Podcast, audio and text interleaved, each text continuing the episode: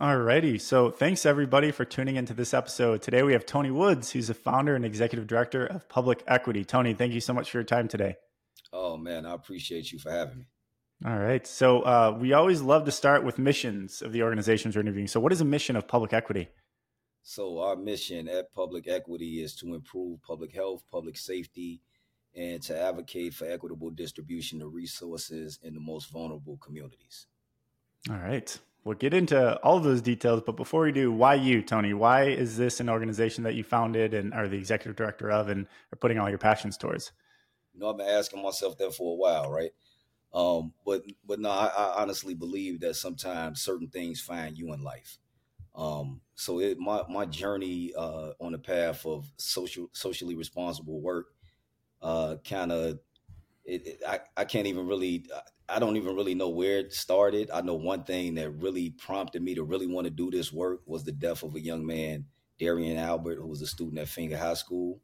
Um, he was murdered. The video went viral, and it was kind of like a sign of things to come, um, because I, I think for me, I just kind of saw that we we were starting to be kind of become desensitized to like people dying right in front of us. Um, but in addition to that, I grew up in a community where I saw a lot of violence. Um, so I think all of those things were kind of like the recipe that kind of prompted me to want to get involved and do this work. Okay. Awesome. Um, so I think one of the, the probably common questions that you might get right off the way is, is equity is a part of your name of your organization. How does Public Equity define equity? Cause I know there's a lot of definitions out there and comparisons of equity versus equality. So I'd love to, to hear your opinion and why that was a part of, you know, the core title of your organization. Yeah. For for me, equity just simply means fairness, right? Uh, so being a black person or a person of color in America, we kind of are already at a disadvantage. Uh, so for me, instead of having equality, we need we need a, a, a, not a head start, but we need to be caught up first before we can even can compete, if that makes sense. So that's why we came up with the term public equity, because it essentially means just access or fair and reasonable access for everybody. Yeah. Um, so the history and the origins of public equity, what were some of those initial, because you mentioned a lot of different aspects of, of your organization. What were some of the initial programs, uh, or conversations or, um, equitable, uh, aspects were you trying to fix in the community that you, you know, founded the organization in? Yep. So interesting enough, we founded Public Equity in twenty twenty in February. And as we all know, COVID hit, or the pandemic struck in like late February, early March. So initially, we just wanted to do violence prevention and interruption uh, work in the community. But COVID made us rethink everything. Um, and being out doing the work on the ground, we kind of saw all of the disparities in like healthcare and resources. So we had already come up with the concept of public equity, but that even made me want to even go further and go deeper into what we, we already kind of knew. Um, but it also forced us to have a more holistic approach to the work that we're doing. So we started looking at the social determinants of health, which are environmental factors, uh, food, nutrition, things of that nature. Um, so that's kind of how it all came together. Yeah. So those disparities you mentioned in healthcare that were the initial focus, what were some of the activities that you're doing to help fix that uh, inequity? Yeah. One of the first things I did, because I was at the time I was working in Inglewood. Um, and in twenty twenty, I mean, that was one of our highest number in terms of violence and homicides, like on the records, like probably in the last twenty to thirty years. So one of the first things I did was create, create a one pager to debunk myths about COVID nineteen. Um, I was around a lot of young people who were listening to like social media influencers and different people on the internet, net, get them false information about COVID and even vaccinations. So my thing was to break it down, give them the information that they needed in the plainest and simplest terms, because I speak the language of the people, and then allow them to be able to make an informed decision. And it was highly effective. So even in doing that, um, we weren't necessarily promoting vaccines, um, but just, again, have the information. But a lot of people came to us, and we, we actually served as a vaccination site in Inglewood and Roseland, where we were able to get some people vaccinated. Yeah. Now, there's also conversations out there about the, the differences between uh, maybe government-funded programs or even other organizations that are providing programs that that uh, help with symptoms of violence prevention, for example, versus attack the causes. So have you seen that at all in the work that you're doing? And do you try to make a differentiation of like programming you do that helps with the symptoms versus the causes and what might be more beneficial? well, well, as we all know, um, violence has been deemed as a public health crisis. It's like any other infectious disease. The thing is, public health work is preventive in nature, right? So we should always be thinking preventive. Uh, so one thing I did in my model, or the model that Public Equity has created, is kind of focus on pre- more preventive measures versus versus interruption or intervention. Because a lot of times, by the time you try to intervene, it may be too late. You know what I mean? So yep. It's better to eat that apple a day um, prior to going to the doctor and the doctor saying you need to eat that apple today, apple a day, or else. Yep. Yeah. How, I think one of the reasons why it's, we, we see a lot of organizations and programs focusing more on the intervention versus the prevention is it's a lot harder to measure, right? The prevention and the preventative aspects, because it's like you're preventing something from happening. So how could you make an argument in, um, and, and for grants, for example, or for, for getting additional funding from government. So how have you guys navigated through that at Public Equity of, of if your, the focus is preventative, um, what are some of the data points that you could capture that, you know, you add to those grants or you add to the conversations with the, the public leaders that you talked to a couple of days ago? Well, you just answered my question. You said the key word, data, right? Yep. Data informs the work that we do. Um, so we do a, we do a baseline assessment with all of our participants, and in this assessment, we capture information about not only them but their family, how they grew up, where they grew up, uh, things such as do you are you a smoker, a non-smoker? You know what I mean? All, all of yeah. these different things that could impact the way you feel about yourself and others. So we spend a lot of time gathering data, but not in the sense of like trying to make it like experimental. You know what I mean? But also. Yeah. I'm very hands-on, so I'm on the ground a lot too. So a lot of it is my own personal observation as well as uh, other key staff members. Yeah, wow, um, that's great. Now going back, I guess last t- comment on the data point. What are some of the more impactful data points that you're gathering, if you could share them, uh, that that people uh, think are most important for being able to show the preventative impact that you guys are having? Is it like the overall, like you mentioned, the first twenty twenty was one of the highest record uh, years in terms of violence? Uh, is it just taking that very macro data point and seeing if it changed over time based on the work you're doing? Or are there a few more double clicks into that or more micro uh, data points that you're trying to measure? Yeah, yeah, yeah. So it's definitely that. And these are really good questions, by the way, too. Sorry. So, so it's definitely that, right? Because we have had a, de- uh, saw a decrease since twenty twenty. Um, in the city of Chicago overall, right? Mm-hmm. Um, but at the same time, some things are very hard to, to quantify. Yeah. So those are the things that we focus on. So for exa- example, the traditional gang structure in Chicago no longer exists. It's block by block, it's clicks and crews, and it's the, the violence is more transient. So you got guys who may come from Inglewood that may be clicked up with guys from Auburn Gresham, which is a neighboring community. And they may be clicked up with some guys from Roseland. So for us, we try to even track and measure that, because if we conduct a conflict mediation between two groups, there are probably other another ten to twenty parties involved. So we're actually preventing the spread in that way, but we're, we're, we're finding, figuring out more creative ways to quantify that data as well, because that's important. Yeah. yeah. Uh, conflict mediation, you mentioned. Now, this is something that, that uh, one of the reasons why I was excited to talk to you about this, because um, some of these conflict mediation activities that I'm sure Public Equity does and other organizations that we've interviewed have done in their restorative justice space are probably similar. But what are some of the conflict mediation activities that you and your organization uh, does as part of your programming? Well, uh, it, it's going to sound a little weird when I say this, um, but I, I think it's, it's no one way mm. to perform a conflict mediation. Yeah. You just never know. Sometimes it could be as simple as somebody, even us, just paying off a simple debt for somebody that they couldn't afford to pay off, and it could p- potentially save somebody's life. But also, I like to always kind of come bearing gifts. And what I mean by that is, if I'm asking you to stop doing something, I need to replace it with something more positive and productive. So recently, in the last two months, we conducted a huge mediation. Um, and what we did was offer both parties or both sides jobs. job opportunities. Wow.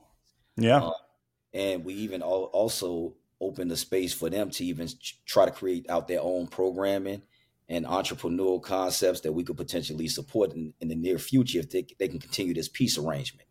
So it's not it's not a one size fits all yeah. policy. Um, it varies. It depends on what the ask is, because it's a negotiation process, like anything. Like in any in any war, you're going to have like a negotiation process. We need this. This is our ask. So we kind of we we listen to both sides, or if it's multiple parties involved, we listen to everybody.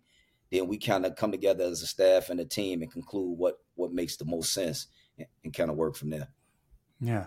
I've never heard that as a as a conflict mediation negotiation, having jobs as a part of it. Where did that idea come from, and, and how has it resulted to this point? Because that's such an interesting um, idea. Well, um, to be honest with you, most, you know, and I don't want to say most, I have to be very careful with my yep. words. Um, it was a time, I'm, I'll be forty-four. So the street economy, the street economy was really booming in terms of people like making money. Um, It's shifted a lot now. It's more about violence, right? So I think if there's any opportunity for somebody to make some money specifically in a legit, legitimate manner, they're going to be okay with it, right? Um, and it, even with the work, or even with the job opportunities that we offered them, it gave them an opportunity to almost be like peacekeepers and like custodians of their community. So it just makes sense. Mm-hmm. And for me, it's like we need to take baby steps, because some, some people may be deemed unemployable by society. Right. We don't we don't believe that. We just believe that, again, it's all about that equity. So we want to work with them and meet them where they are. So this is a good opportunity to kind of get them trained up to be able to go into the regular work, workforce if they want to. I feel like we went on a good tangent there, but kind of going back to the programming of public equity, uh, we, we shared about the history and how the initial focus was on a lot of the healthcare disparities. Um, Currently, how has that evolved? So current state, what are some of the main programs and focuses that you're having as an organization and as a leader of public equity? Yeah, still, it's still even more prevalent now than it was in twenty twenty when COVID hit. Um, reason being, again, I think I said it kind of earlier in this interview, um, we need to focus more on, um, you know, the social determinants of health. Violence is just a byproduct of everything else. And if we just continue to focus on that, then we're going to miss the mark. But also, if we're trying to be preventive in nature, then we need to do what? Go younger. So that's been one of our focuses. But also, again, in this holistic approach, we need to be working with the entire family, because that dynamic is affected just as much as the shooter and the victim. You know what I mean? So even thinking about vicarious trauma, um, I've seen instances where a five-year-old girl was looking out the window and saw somebody murdered, with two people murdered in like a year, a year's time.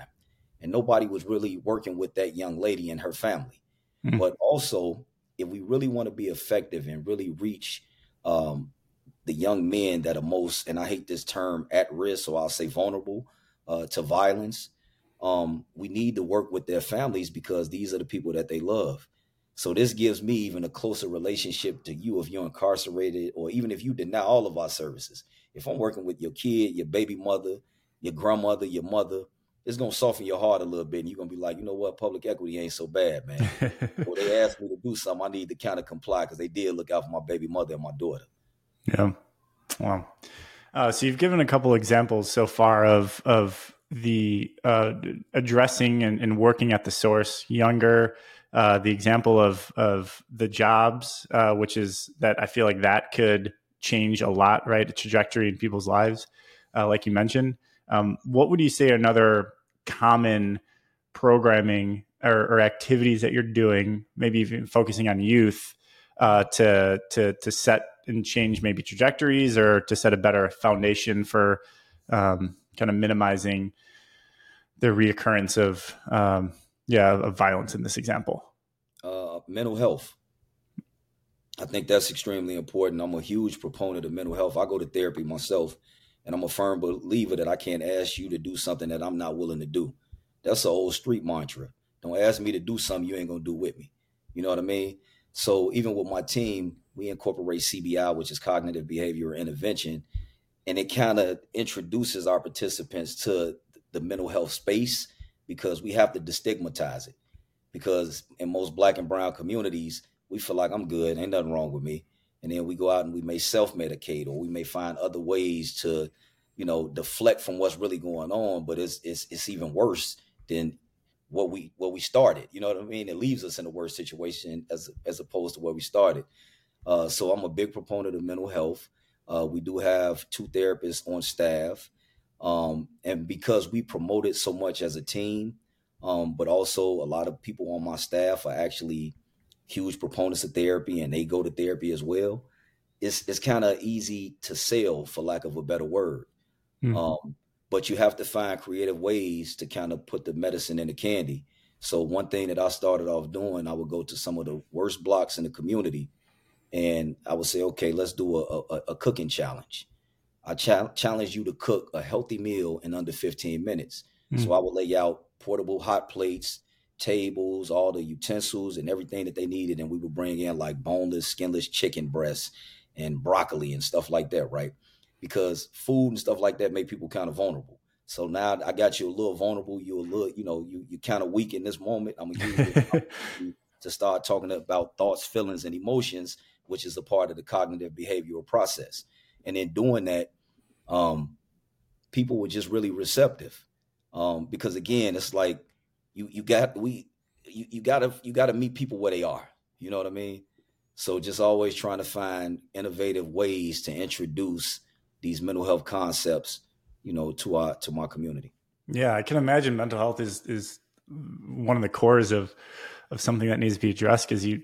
You said it yourself at the beginning of the interview that that you kind of realized and have seen people start to become desensitized by people dying in front of them.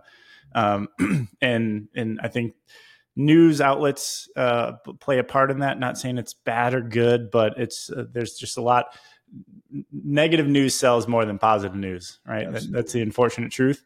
Um, and so I feel like what we're seeing a lot in the news is just all the, the negative aspects versus, you know, people and organizations that are doing amazing work in the communities being raised up at twice as much as the negative aspects. Um, so the desensitization, I think, is is more prevalent now in the advent of social media just booming. Um, how how has your organization, or how do you address that? How do you resensitize people uh, to uh, to to to seeing that what's happening in front of them is like wrong and bad, and, and it's traumatic, and it's something that needs to be addressed and, and seek help and talk about. Like, and, and I know we've talked about some of these things, but um, I'm wondering if there's any, any, any silver bullets for resensitizing people to what's going on. Yeah. I like that term, resensitizing. First, first, you have to be water. You have to be flexible and adaptable, right? Because you said something.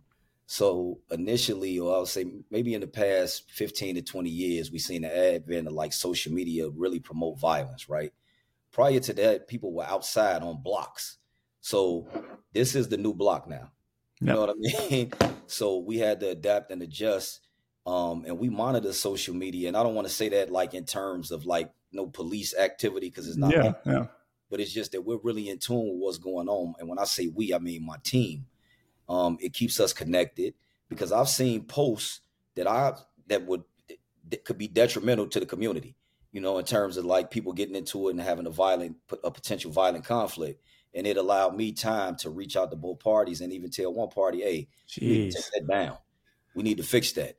And it was like conversations that were had on the back end, and it was able to be uh, rectified. Um, I think as far as like, as you said, resensitizing people, I've been a part of quite a few campaigns uh, throughout my tenure in doing this this work, where we promoted like pro-social behavior through social media, but it can't be corny, right? Because it still you still have to meet people where they are. Yep. So I was working with a social media influencer in twenty eighteen by the name of Zach T V one. Uh, Zach T V one, if you're not familiar with him, had a huge platform. He broke most of the Chicago rappers in the city. And he was like he was like a little brother to me, and he was my mentee. Unfortunately, he's no longer with us. He was killed by gun violence in twenty eighteen, I believe. So actually, we started in twenty seventeen. Um, so one thing that we were doing, we promoted, for example, a rap battle.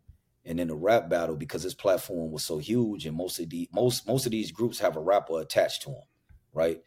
So we know this. So in the rap battle, you had to talk about the negative things in your community and how you how you wanted to see them change, or how you could change them. And we initially just wanted to work within the Roseland community, And we ended up getting so many submissions that we made it a citywide initiative, and we were able to secure some funding to get guys studio wow. time, to pay for their video to be recorded. Um, and it was a number of a few other things that came along with that. Um, so that was one thing. But even now, I'm working with my team diligently to come up with another way to combat some of the social media negativity that we see every day. But again, it has to be culturally relevant, because if I'm a sixteen-year-old, I don't want to hear the after-school message that they used to play on W G N back in the day. You know what I mean? It's cool, and we have to f- figure out ways to make peace cool. And that's the beauty of this this community violence intervention profession, because everybody that does this work on the ground, boots on the ground work, they come from the community. They have a voice in the community, meaning they were once people on the other side of the fence, and people still respect them. So if, mm. if they're promoting the message of peace being cool, it means yeah. a lot, because they were once in the in the shoes of the perpetrator. Yep. Well, well, we're already twenty-one minutes in, uh, and I want to make sure that we have enough time to talk about the future of public equity. So you, before we hit record, you were talking about a recent trip that you just got back from. I'd love to hear about it, and, and what are some of the future plans of public equity? Yep. So I took a trip to Springfield, Illinois yesterday, uh, the state's capital. Uh, yesterday was the budget hearing by our governor, uh, Pritzker. So I went to advocate for community violence intervention. And what that means or look like is I was actually have actually having conversations with some of our state reps and senators. Some are familiar with the work and they strongly support it. But I went yesterday to talk to some of those who may have adverse opinions about some of the work that we're doing. Mm. Once you get in front of them, because I'm a, I'm a testimonial, you know what I mean?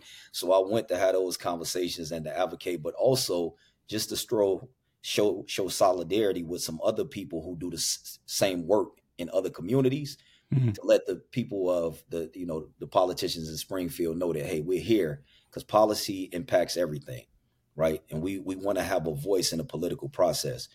Growing up, I always thought politicians were scumbags, slime balls, and I'm like, I'd never participate in the political process because I don't think people care about us enough to even acknowledge mm-hmm. our voice.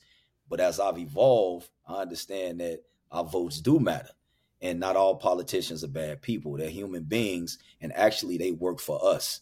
So we need to hold them accountable. But also, if they don't know what our issues are, then we can't complain when they yeah. don't address them. You understand mm-hmm. what I'm saying? Yeah. So I'm, I'm learning more to be become more politically astute, and I, I take I take trips to Springfield often. Um, I'm actually, interesting enough, tomorrow I'm testifying before a Senate hearing committee. Um, yeah.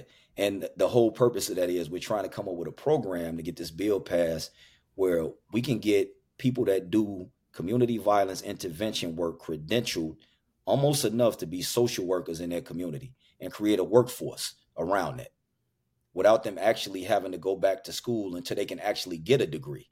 Mm. That makes sense. Yeah. Yeah. Yep. Wow.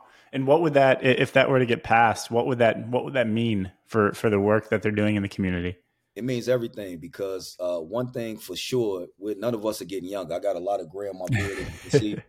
Um, and over time, we want to evolve out of these positions and allow other people to come behind us. To be honest with you, I want to put violence prevention out of business, right? Mm-hmm. I want to do this work so effectively that I got to go figure out something else to do, right? Mm-hmm. So right. that's, that's that's one thing. But but in addition to that, um, I think being a violence interrupter or a violence prevention specialist, it's a shelf life, right? And I wanted, when I thought about public equi- equity and we created this model, I want public equity to serve as a community institution. And what I mean by that is I want it to be revolving doors for people to come in and have opportunities and jobs. So I don't want my outreach team or even myself to hold on to these positions for dear life. Um, I think it's it's highly important that, you know, we we evolve and grow in this work. We can still be attached to it in some shape, form, or fashion. But some of us need to be in Springfield becoming lobbyists. You know what I mean? Some yeah. of us need to become mental health professionals. I'm, I'm I'm in school right now to become a social worker. So I'm in the process of getting my bachelor's in social work, and then I'm going to go on to do get my master's in public health. But that's the goal, to evolve and allow other people to come in and take over, because it's always young people's time. Yeah. Wow. Uh, the next question is usually the future uh, as well. What do you look hope it looks like ten years from now, fifteen years from now? But I think you answered it. Uh, violence prevention, violence prevention going out of business. yeah, that, um, yeah. So right now, just to give you some data uh, and some facts, we are only targeting twenty-five percent of the population that's deemed as vulnerable or high risk. The goal is to uh, work with seventy-five percent of that population at least, right? So if we're diligently doing this work, and when I say we, I speak loosely, but I'm speaking of every violence prevention org in the city. And yep. It's a lot of us, north, east, south, and west side. If we're diligently doing this work, I'm a, I really believe that we can hit that number and actually exceed those expectations. So yeah, that is the goal, to, you know, kind of put violence prevention out of business and really start focusing more on community health. Yep. And that twenty-five percent number that you shared, is that just due to uh, the, the amount of resources available? So if you were to quadruple the amount of resources, you'd get to one hundred percent, or, you know, times it by three, you get to seventy-five? Absolutely. The more you scale it, the more likely you are, the more you scale the work, the more likely you are to hit that number. So you have yeah. to understand, like, when vi- this whole violence prevention concept was initiated, and this was like with the ceasefire model, early two thousands, their uh, fiscal year ended like in June, the end of June. So we know that violence spikes in the summer months, right? So it wasn't sustainable at the time. But right. now we, we we got buy-in not only from the state, the city, the county, and a few, you know, pastoral entities, but also the private sector, the business community. So all of this matters because, again, we are first responders. We're no different than the paramedic or the fire department or the, you know, the ambulance worker that shows up to the scene to respond to a shooting. So this is needed. And who better to do it than people who have the lived and shared experience? Yeah. In Springfield, you mentioned that it gave you an opportunity to talk to people that were a little adverse to, to what you guys are are trying to get through. Is that more so the, the adverse to having funds allocated by Pritzker to this cause versus police, for example? So is it, is it more of like an adversity of how they feel that money can impact violence prevention versus being put elsewhere? Is that kind of the main aspect? Yeah, yeah, yeah. I think it's a mixture of both. But again, you know, p- if people don't know, then they, you know, they, they're just going to make their own decisions. That's what anybody is, human nature. Yeah, yeah. We invite people to come out to the community and see what's going on and see the work up close and personal. But also when we go to talk to these people, we have data to support what we're saying. So it's not like I'm coming down there just trying to sell them on some feel good stuff. Like, hey, we need this money. Yeah. Yep. You know, because I feel this way. No, it's like, here are the facts. Here's the data to support, you know, what we're pushing and promoting. And I'm going to be honest, in most instances, once they hear and understand what it is we're trying to accomplish, most of them are bought in, at least the ones that I've spoken with. Yep. For the most part. Yep. Wow. Well, this is amazing. Uh, we, we've covered a lot in twenty-eight minutes already. Um, engagement. People that are listening and inspired and want to support, what type of engagement do you look for? uh, good question. So financial. Yep. Um, Definitely uh, volunteer-based support as well. Uh, spring and summer is coming, approaching us fast. So we'll be doing a lot of uh, community events, which whoever is tuning in can actually find on our website, because we'll post like a list of our summer community calendar. Um, so we're always looking for that type of support. But also, so anybody that learn anything from this interview, just to promote the message about violence prevention work and kind of spread that awareness, because there's a lot of stigma surrounding the work. Um, for some people, it's just a bunch of ex-felons and ex-criminals out kind of, you know, shielding themselves behind this work, which is not the case at all. Mm-hmm. There are some very sincere people committed to changing the narrative in our communities and preventing violence. So it needs to be highlighted more, because as you said, we need to resensitize people. It's not just social media. It's the traditional media as well. You rarely see anything about us on the news. Yeah. You know what I mean? Yeah. But when something bad happens, you always see that. But a lot of this stuff, people like us, Public Equity and other groups throughout the city, we're mediating some of these conflicts. And we, you don't hear much about that. Yeah. Wow. Well, is there anything we missed or anything you want to leave us with before we wrap up here, this interview? No, I think we talked about a lot. I would love yeah. to come back again. Have me back. Um, and, you know, I think this was good. Yeah, me too. Me too. Well, thank you so much, Tony, for your time. People that are listening will share all of the social media links and, and website links and donation links uh, for you to, to learn more and, and continue this education uh, and awareness and, and hopefully get engaged however you feel inspired to be engaged. Yep, uh, yep. So, t- yeah, yeah, Tony, nice. Love it. Love it. Public Equity. So, Absolutely. so great. Tony, thank you again so much for your time. Really appreciate it. The work you're doing is, is really amazing. And me being hometown in Chicago is, is close to my heart. So thank you. Um, amazing work. And we're honored to share the work that you're doing. Yep. Thank you for having me. Appreciate you all. Thank you.